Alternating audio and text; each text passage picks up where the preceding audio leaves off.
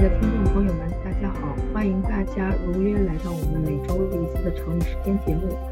在上一期的节目当中呢，我们的主讲嘉宾程世光程牧师跟我们大家一起分享了基督信仰是如何看待和规定算命啊、占卜这样的问题。那节目播出以后呢，我们收到很多听众朋友的来信，当中就是在听众朋友当中，这个话题引起了非常广泛的兴趣。也有很多的听众朋友跟我们联系，希望我们能就这个话题呢进行更加深入的探讨和分享。今天我们就再次把程牧师请到我们中间，就算命占卜这个话题进行一些更具体的分享。让我们一起来欢迎陈牧师。陈牧师平安。啊，上面姊妹平安啊，听众朋友大家好。啊，陈牧师，上周我们谈了关于算命啊、占卜这样的问题之后呢？我们的听众朋友就反应都很热烈，嗯，有不少的听众朋友跟我们反映说，通过上期的节目，他们对基督信仰如何看待算命占卜的问题有了一个很基本的总体性的了解，但是他们还想要多了解一些更具体的问题，比如说有的朋友提出，那上次您举的事例都是通过交鬼的方式来预言未来的，比如说我们在萨姆尔记当中读到的，那也就是。明显是跟鬼在打交道嘛，跟鬼打交道不被神允许，这个是比较容易理解的。但是东方的算命啊，比如说生辰八字啊，还有看相，包括面相啊、手相，还有西方比较流行的占星术、塔罗牌这样的，好像没有直接跟鬼发生什么关系，就是人人与人之间或者人与自然之间发生联系这样的一些占卜算命，基督信仰是如何看待的？我们可以去做这些事情吗？我的答案是不可以，当然这也不是我的答案，是圣经上说不可以。因为这些东西，它虽然好像表面上啊没有经过所谓的直接的交轨，但是我们知道它后面呢都是跟灵界是有关的，比如说碟仙啊这些牌呀，特别是它的解释这些东西呢，它一定是跟鬼是有关的。所以呢，这些都是犯了圣经讲的第一戒啊，不可以有别的神。就是说，虽然他们没有直接的交轨，但是这个后面的信息还是从鬼这边来的，信息是从鬼这边出来的，是这个意思吧？是的，是的，因为它是另外一套的世界观，它是另外一套的世界的秩序啊，跟圣经说的不一样。那么圣经神啊，把这些这个价值秩序，把这个世界观告诉了我们。如果我们再去寻找别的价值观，以及它后面的这个所谓的创造者、设计者的话，那么这个就是败家神。我们在商朝的时候就是一个迷信的世界。那么这样一个蒙昧的世界呢，欧洲事实上经历的比我们更长啊。所以呢，在这个基督信仰来之前呢，更是怪力乱神了。我们要看，就是说圣经啊告诉我们这些不对，那么圣经也是有意的哈遗漏这些记载。我们上次跟大家提的这个扫罗王交鬼的事情，妇人找出沙漠的呃亡魂出来，这个交鬼的妇人呢，她是行法术的。那么圣经呢，把这个行法术的过程把它遗漏掉了。那么这事实上是一个有意的遗漏啊，因为圣经为了保护我们，神不要我们去碰这些事情，圣经把这些一切的东西称作撒旦深奥之理啊，撒旦他常常不会。啊，你直直白白的这样出现，它会有很多的这个化妆，很多的隐藏，包括我们讲说西方这些什么塔罗牌啊，这些呃星象啊等等之类这些东西，这是它隐藏的一个方式。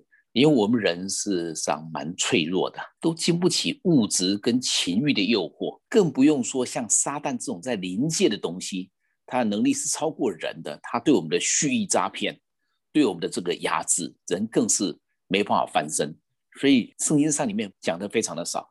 我们知道整本圣经呢，它记载了神的事情，它记载人的事情，它当然也记载鬼的事情。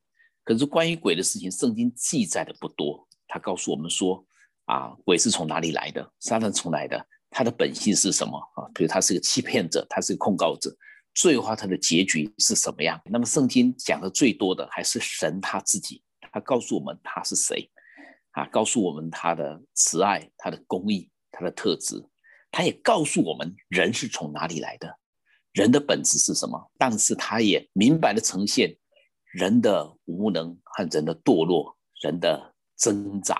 嗯，就是说神他有意识的跟我们说，我们不要对愿力怪神这样的事情，就是有太多的好奇心，就是说我们没有必要把自己牵扯到跟鬼有关的事情当中去，也是为了保护我们，不要有这种好奇心。是的，啊，神也喜欢我们的好奇心，我们可以从他那边得到满足，我们可以从那边得到宝足，不要从外面来得到。就跟我们每一个人都有伴侣、婚姻的这个需要，那么神告诉我们，我们就在我们的婚姻里头。在我们的伴侣里头啊，得到这个需要，但是不能往外面去找啊。那么圣经告诉我们，其实已经非常足够了哈。神让我们明白这个世界，神叫我们对灵界保持距离啊，不要受到诱惑。那么神却要我们认识人，认识这个世界，使我们对人有怜悯心、有同情的心、有帮助的心、有爱护的心。圣经更希望我们知道神，认识神，知道神对我们的创造，神对我们的设计，神对我们的带领，啊，所以我们要好好来读圣经，我们就知道这一切啊。所以，我们基督徒呢，不去碰这些啊命理的事情，好像看起来跟交鬼无关，但是它事实上是交鬼的。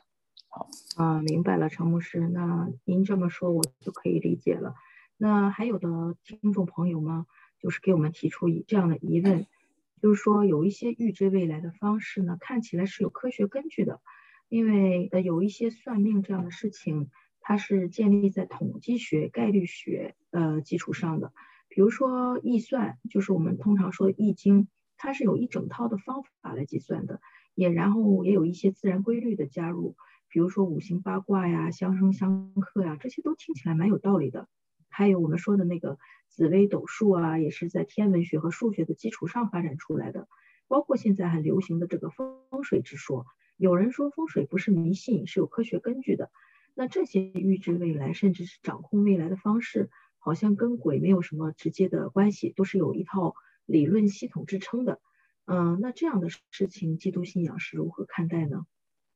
啊，这是一个很好的问题。那也很感谢我们的听众提出这样的问题。我们首先要说，基督信仰呢是非常欢迎所有的科学研究。神创造这个世界，就是让我们去明白、去享受的。神要我们在他给我们创造这个世界里面去了了解他创造的奇妙，他创造的伟大。啊，再引申我上一次讲过的一个圣经的经文，就是在《生命记》二十九章二十九节说的。隐秘的事是属于耶和华我们神的，唯有明显的事是永远属于我们和我们子孙的，好叫我们遵行这律法上的一切话。神把事情摆明在我们前面，神就是要我们去了解、去明白。刚刚也讲过，圣经这么厚，六十六个书卷，写这这么多东西干什么？就是让我们我们去了解、去明白、去研究的。基督信仰非常喜欢，也非常重视这方面的探讨与研究。所以有很多的著名科学家都是近前的基督徒，像牛顿、像法拉第啊，这些太多了哈，可以举出一堆啊，他们都是非常近前的基督徒，而且他们的科学研究呢，都做得非常非常的好。基督信仰不需要人蒙昧无知，因为蒙昧无知呢是一个很大的痛苦。因为这个原因呢，所以在十九世纪的时候啊，从西方来的宣教士。他们在中国呢，就开了很多很多的大学，像清华大学、燕京大学、协和医学院、岭南大学、湘雅医学院啊等等，还有现在的苏州大学的这些有名的大学呢，事实上都是啊基督徒，都是宣教士盖的。为什么？因为我们很重视这方面的知识啊。我们常讲说他有统计数字，那么我想问，他的统计数字到底在哪里？那时候能够让你做这个统计数字吗？这是不可能。包括这个。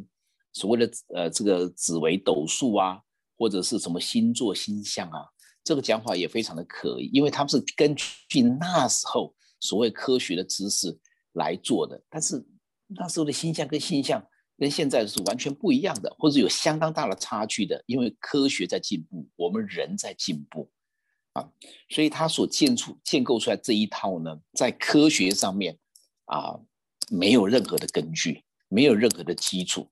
他只能骗一骗在这方面没有啊训练的人。那么刚刚啊，善美女呃姊妹提到这一个风水的事情啊，有人说空呃风水是有科学根据的哈啊，这样摆那样摆呢，是使我们更舒服的，或者怎么样更更更更愉快的。哎，是的，室内设计是一门学问，特别是室内设计啊，建筑也是一门学问，对不对？但是呢，它其实也是一个商业。那么风水啊等等这些东西，它是有这个学科 根据的。啊，其实我觉得是室内设计或是建筑哈，这个学科跟这个命相业互相的结合，那是一个行销的手段啊。用现代话讲，那是一个 marketing 的手法啊。加上一些帽子，加上一些东西，使它看起来啊高大上。我们没有看过世界上哪个像样的建筑科系，或是哪个这个室内啊设计的科技的科系，他们有加上什么风水？这个学分的，或是命理这个学分的，因为它本身就不科学，它最多只是一个行销的工具。明白了，陈牧师，那就是说，其实很多的事情都是就是利用人对未来的好奇和掌控的这种心理，然后通过一种科学基础进行人的呃这种解释。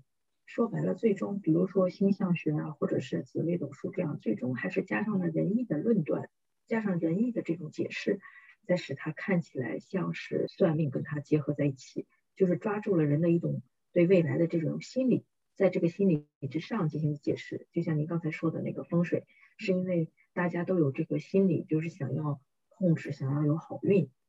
然后就有人利用这样的心理去做一个人的诠释，是这个意思，是吧？是是的，就是包括制造者，我说做室室内设计的、做建筑的人，他为了行销嘛，为了促销嘛，啊，为了胜过别人嘛，他再加上去这个行销的手法，哈，有点像这个市场决定了，就是市场需求决定了他们要怎么做，是吧？是的，是的，就是他迎合市场的需求嘛，然后不惜。这个委屈自己来卖他的产品啊，其实这是件很可惜的事情，因为科学有科学的尊严啊。是的，是的，我们有的时候过度的去迎合消费者，过度的去迎合这个市场，也会造成这样的问题。在我们的听众朋友当中呢，呃，也有提出这样的一个问题，就是我们之所以去会算命啊，想要去算命啊，是大家都觉得有命这个东西，就是尤其是中国人，咱们知道，就是说。你生下来的时候，好像因为你的生辰八字或者怎么样，你的命就是定下来的了，好像就已经是预定的。就是其实，在我们基督信仰当中，也会经常听到关于命定啊、呼召啊这样的词汇哈，这样的字眼。嗯，就是不知道基督信仰是如何看待命定的这个问题，是不是真的就是说，我我们一出生的时候，我们就命运已经都被定格了，我们的一切都已经都被安排好了，是这样的吗？可以这么说哈啊，我们人都有生命，对不对？什么叫生命呢？生命叫做命而生之。生命另外一个解法也是什么？顺命而生，就是我们生下来是有个命令在那里的。也就是说，我们每个人生下来，我们的这个命就是我们存在的意义，是可以这这么理解吧？我觉得，就是我们每个人生下来都是有意义的，是都是有意义的，因为它是命而生之，是。被命定下来，它不是一个偶然啊，看似偶然，但是它却像是命定生下来的。那我们这就有点矛盾了。那又不让我们去算命，我们怎么能够知道我们自己的命定呢？我们怎么能够知道我们的命应该是怎么样的呢？圣经上有讲说哈，要询问神，问神的旨意，问神说：“主啊，你让我来到这个世界上啊，是什么意思？是要做什么的？”那么实际上对人呢有一个很概括的一个这个就是命令嘛，或一个界定，就是人呢是按照神的形象来造出来的啊，神的尊严、神的荣光，神都愿意跟我们分享，所以人是有尊严的啊，这是很正面的地方啊。神要我们去啊寻找神来询问他，那么圣经整本书都是在告诉我们，我们。该怎么样跟神建立关系？该怎么样来看到我们去啊了解我们的命定？怎么去做我们的命定的？记得上次跟大家讲这个啊求神跟问卜啊，负面的例子就是扫罗王去问交鬼的妇人，这是问卜。那么正面的例子呢，就是约沙法王他也同样碰到扫罗王的问题，都是外敌来侵，他也同样的害怕，他也同样不知道该怎么办。那么，可是他的决定是寻找神，定义寻求耶和华啊。那么神就是就是告诉他该怎么处理这个问题。而且这个约沙法王呢，他不只是碰到难处的时候来寻找神，他平常的作为呢，就按照神的指示，非常的规矩的。我们看到他对以色列国、对犹大国有一个很大的贡献，就是他重新建立整个犹大国的审判制度。啊，他甚至告知这些审判官说，审判要注意啊，要小心啊，因为这是对神负责的，等等之类。说他做了一个国王，他也按照神的旨意啊，来来尽他一个做国王的职责啊，就是规规矩矩的啊。神告诉我们啊，这样的一个命定。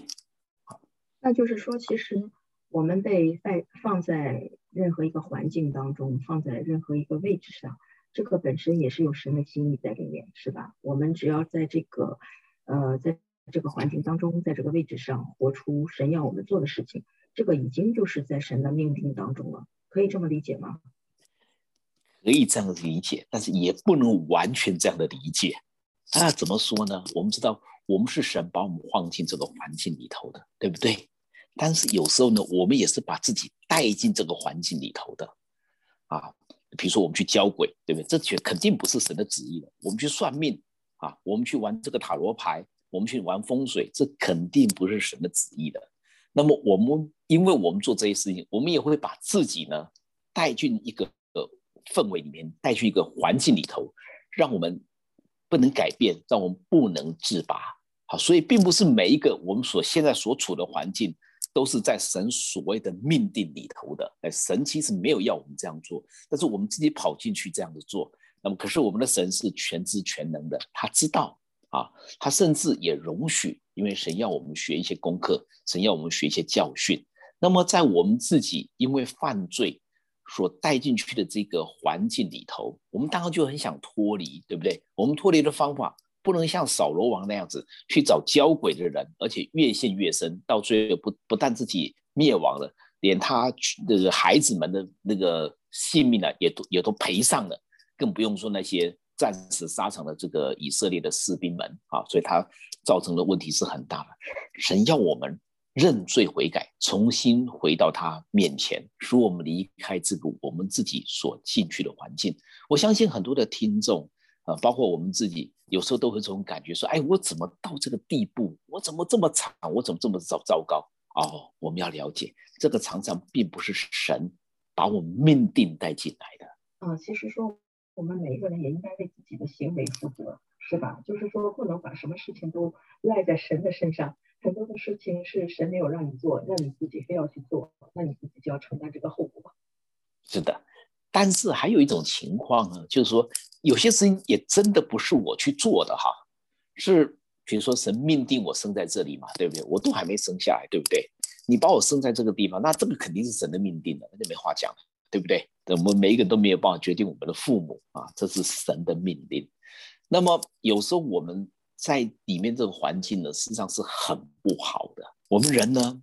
首先有一个咒诅，就是我们的始祖亚当夏娃他们犯了罪，因为他们叛逆神啊，所以呢就有些咒诅在我们身上，就让魔鬼有机会。这个咒诅是让魔鬼有机会而产生的啊。这个我们读圣经，我们就知道说，男人呢要汗流满面才能糊口，女人要要要有生产的痛苦。那么这个地呢会产生离集来跟人呢对抗啊，到最后呢人哈因为犯罪的关系。啊，那因为魔鬼进入这个世界关系，人到最后呢会死亡，而且这个死亡不是肉体的死亡而已，是灵魂的死亡，就是与神隔绝，这就是一个咒诅。那么圣经上还有一些蛮有名的例子哈，因为例子太多了，我现在只想举一个，就是很多人大概都知道一个故事，就是圣经有一个人叫挪亚，对，我们知道挪亚方舟的故事，是的。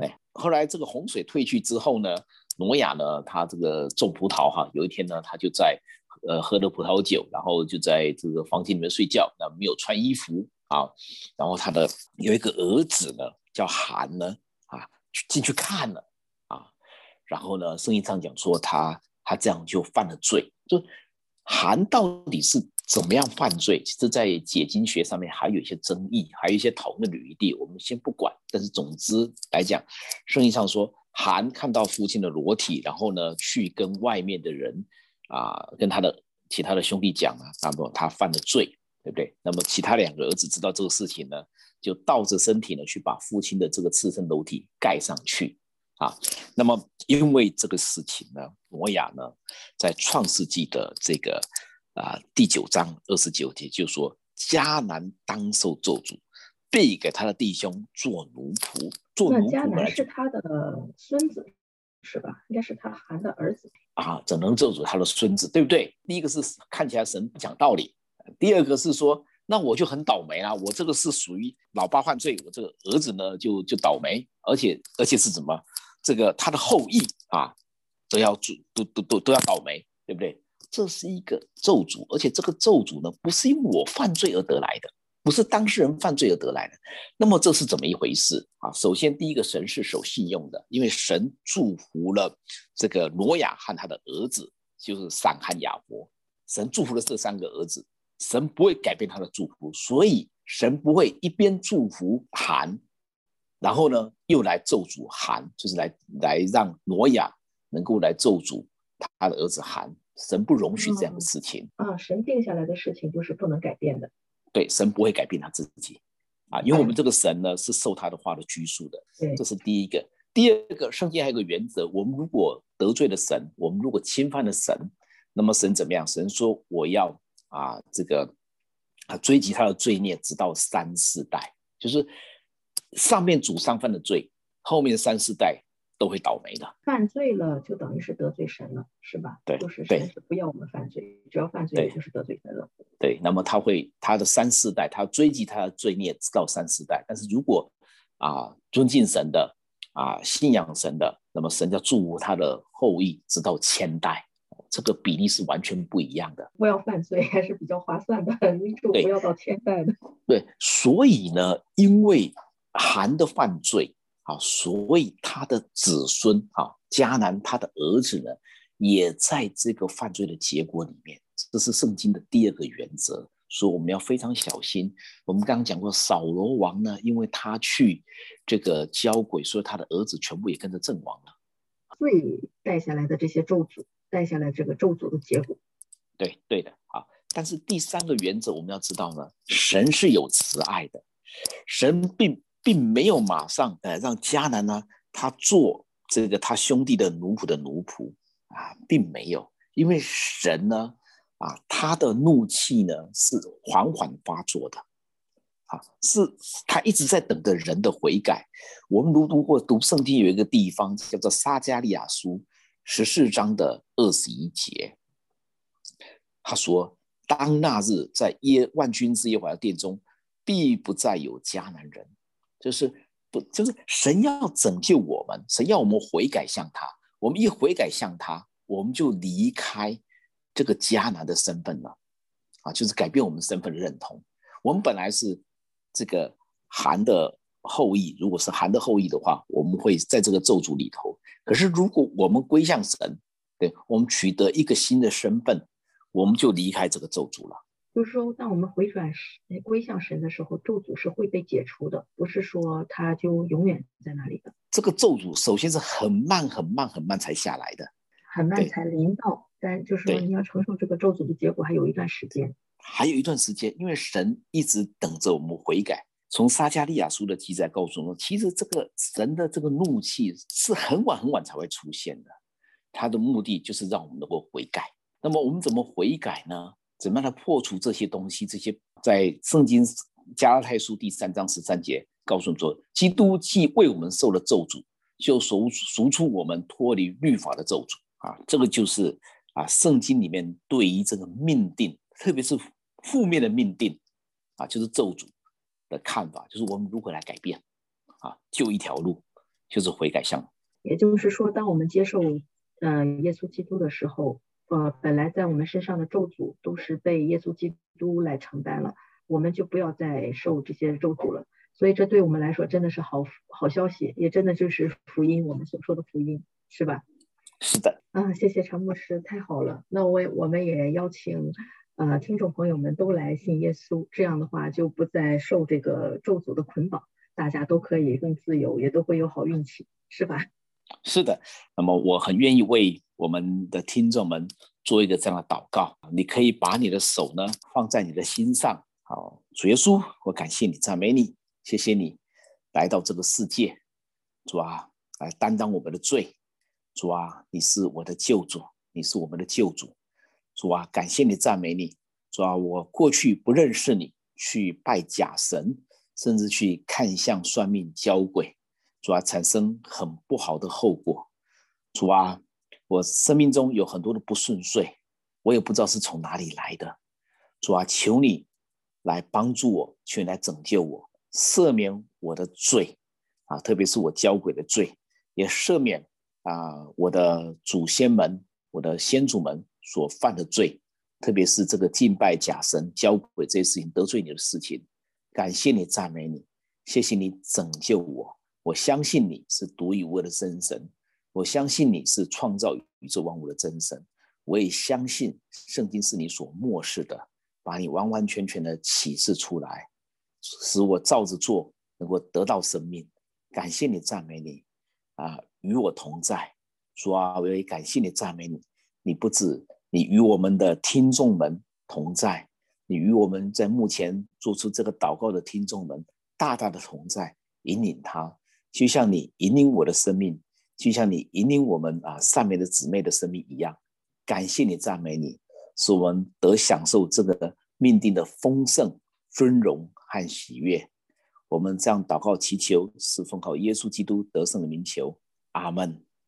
阿门。